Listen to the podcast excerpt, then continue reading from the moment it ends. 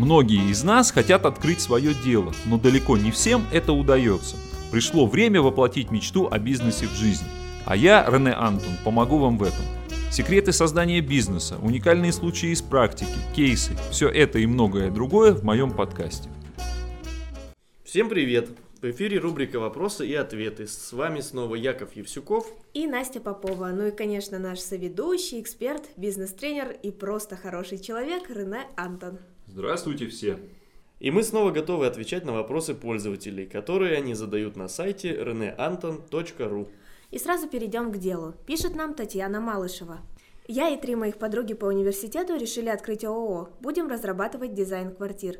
Нужна ваша консультация. Мы еще не определились, будем выбирать директора среди нас или наймем кого-нибудь для этих целей. С одной стороны, друг другу мы больше доверяем. С другой, хотелось бы сосредоточиться на творчестве и оставить организационные вопросы стороннему человеку. Что делать? Ну, такой вопрос задают достаточно часто. Э, тут, наверное, следует сначала немножечко дать теории. Э, технически директора можно выбрать как из учредителей общества, так и нанять со стороны совершенно постороннего человека и сделать его руководителем. Ну, так сказать, единым исполнительным органом. Так эта должность прописана в законе об обществах с ограниченной ответственностью. Кстати, замечу сразу, директор может э, носить имя генеральный директор, просто директор и президент. Такое было, кстати, когда-то в моей практике. Поэтому э, у вас есть два пути. Да, действительно, выбрать из учредителей или нанять со стороны. Я так понимаю, Татьяна, что вы планируете больше внимания уделять э, творчеству, э, работе именно по вот дизайну квартир, а рутинную какую-то работу отдать э, генеральному директору.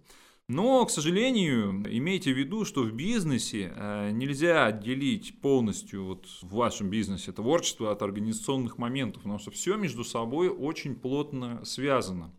Например, вы будете общаться с заказчиком, и тут же с этим же заказчиком вы должны будете подписывать э, тот же самый договор, например, на э, подряд э, определенное выполнение определенных работ.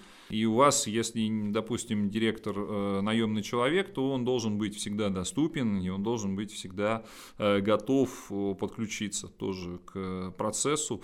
Поэтому отделить полностью, вот, скажем так, творчество от, от организации Э, дел у вас в любом случае э, не получится. Тем более, еще один довод все-таки в пользу э, того, чтобы быть директором самому, это то, что наемного сотрудника все равно надо контролировать. И очень часто время, затрачиваемое на контроль наемного сотрудника, оно будет э, больше, чем время, которое вы уделите э, самостоятельно этой работе. Директор должен быть замотивирован. Дело в том, что директор, конечно, он может не быть там, продавцом услуг ваших или же там, например, там, не может не заниматься напрямую работой с клиентами, но тем не менее директор должен быть замотивирован на то, чтобы компания вела эффективно свою работу, потому что он будет э, подписывать договора на э, покупку, заказ чего-то, да, то есть там директор должен быть э, в теме вообще ваших экономических всех расчетов, понимать, за сколько чего он может купить, чего не может купить, чтобы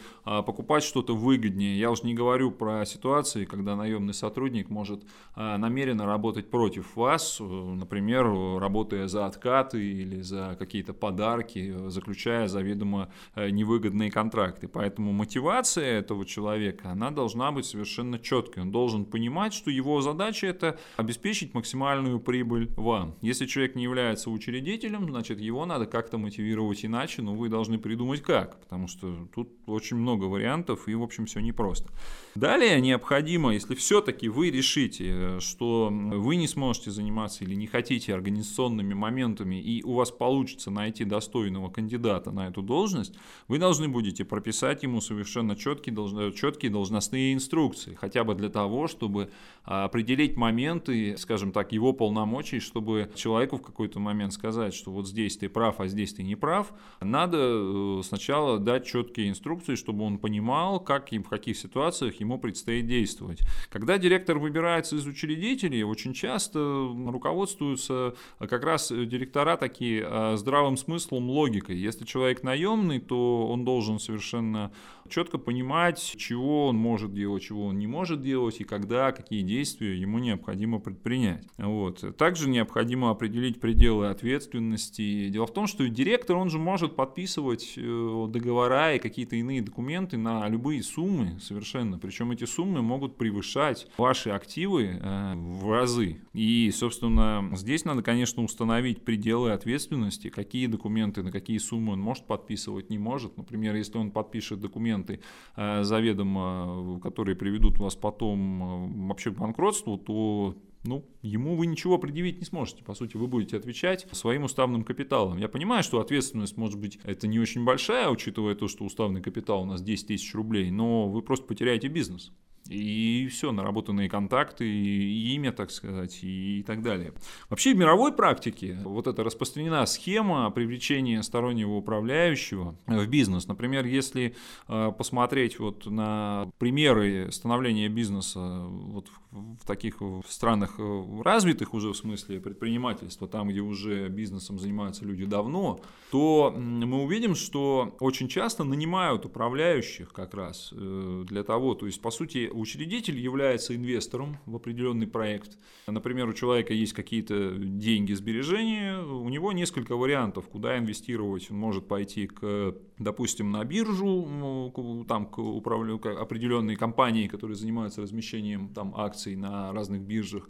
Он может, например, инвестировать в недвижимость, он может э, положить деньги в банк за проценты, он может э, инвестировать деньги в бизнес. Вот есть э, консультанты, которые занимаются как раз подбором определенных бизнесов для людей, которые хотят инвестировать. Они помогают определить или создать, или же купить какой-то готовый бизнес, куда инвестировать деньги. И вот, как правило, тогда нанимается управляющий, который вообще владеет ситуацией, э, который знает этот рынок, он э, получает определенные проценты с прибыли, какие-то бонусы, какой-то оклад, и вот он работает. Но в России эта модель пока не очень распространена, у нас все-таки чаще руководителями становятся учредители сами. Тут даже, наверное, дело не только в доверии или недоверии, а это скорее ментально, ну вообще у нас мне кажется, не очень принято доверять посторонним людям, вести свои дела. Может быть, поэтому у нас очень распространено там вот и самолечение, там, и люди редко обращаются к специалистам по моде, по стилю,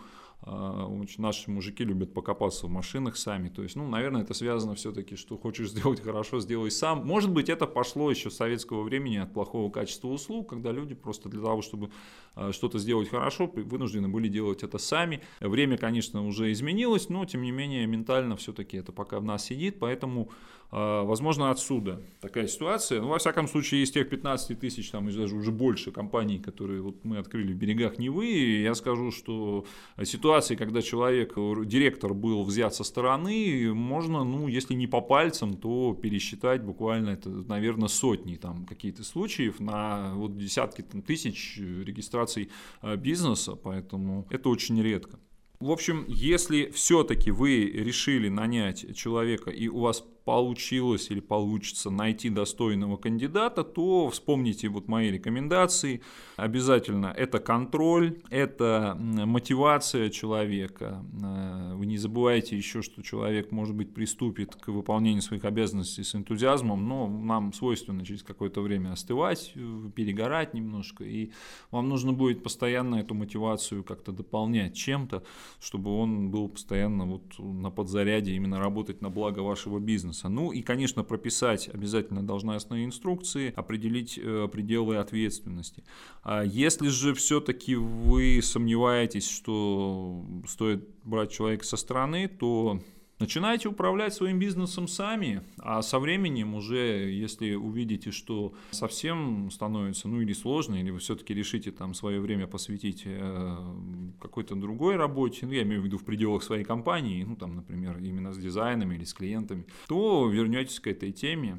Здесь однозначный совет я вам дать не могу, просто вот такие рекомендации, как, как этот процесс организовать. Я думаю, что с этим вопросом все. Давайте тогда следующий. Пишет нам аноним. И я думаю, этот вопрос Рене тебя точно сподвигнет на расширенный какой-то ответ. Ну, куда уж шире. Итак, здравствуйте, я ИПшник, многое знаю о бизнесе. Недавно прочитал в интернете о курсах бизнес-тренеров. Загорелся идеей открыть свою школу. Это я люблю. На курсы отходил, но ничего нового не узнал. Решил действовать по старинке и развиваться самостоятельно. Посоветуйте хорошую литературу или видео, пожалуйста. Ну, хороший вопрос. Хочется дать на него такой же хороший ответ. Вообще бизнес-тренер, бизнес-тренером, скажем так, все-таки тут, не знаю, вы меня даже в такой тупик некий поставил, да, аноним. Э, дело в том, что не совсем понятно, для чего нужна литература или видео. Для того, чтобы стать бизнес-тренером или просто прочитать про то, как другие бизнес-тренеры рекомендуют стать бизнес-тренерами. Дело в том, что бизнес-тренером нельзя стать, посмотрев видео, ролик или прочитав книгу. Точно так же, как, например, нельзя э, стать художником, посмотрев ролик про то, как рисуются картины, или нельзя, например, научиться играть на гитаре, просто просматривая клипы, например, известных рок-музыкантов, там, как они играют на гитаре. Да? Что такое, например, э, бизнес-тренерство? Это, э, во-первых, ну, надо начать этим жить. То есть вы должны вот для себя ответить на один простой вопрос. Для чего вам становиться бизнес-тренером? Очень часто бизнес-тренерами хотят стать после того, когда где-то в, там в прессе или в интернете э, находят информацию о том, сколько там бизнес-тренер зарабатывает за вечер, там, за семинар или за какой-то выезд куда-то. Сразу скажу, что нет, неправильно. Вот так бизнес-тренерами не становятся. То есть деньги, они ни в коем случае не должны быть первичные для того, кто хочет стать бизнес-тренером. Вы должны этим начать жить. Э, вы должны все свое свободное время посвящать этому. Как можно в книге написать там, то, как стать бизнес-тренером? Вы можете посмотреть ролик или книгу о том, как, например, выступать перед людьми, э, как работать с аудиторией аудитории. Вы можете где-то в каких-то роликах посмотреть, например, какие-то правила риторики, как, допустим, правильно говорить, э, какая последовательность там подачи информации может быть, э, может восприниматься э, аудиторией так, чтобы был семинар легче усваивался и так далее. Но если вы хотите учить людей чему-то, то вы должны сначала научиться этому самому. И причем не прочитав книгу или посмотрев ролик, а отработав вот на практике то, чему вы собираетесь вообще обучать людей. Во-первых, это большая ответственность, ведь э, люди будут э, слушать то, чего вы говорите, и будут по этим вашим советам э, выполнять определенные действия. И вы подумайте, куда вы их заведете, если вы будете давать неквалифицированные советы. Это как врач, он, если что-то говорит, он должен быть в этом уверен. Вот, поэтому что я вам порекомендую? Я не порекомендую вам смотреть видео или читать литературу о том, как стать бизнес-тренером, я вам просто рекомендую а, во-первых, хорошенько просчитать, продумать то, чему вы собираетесь учить людей.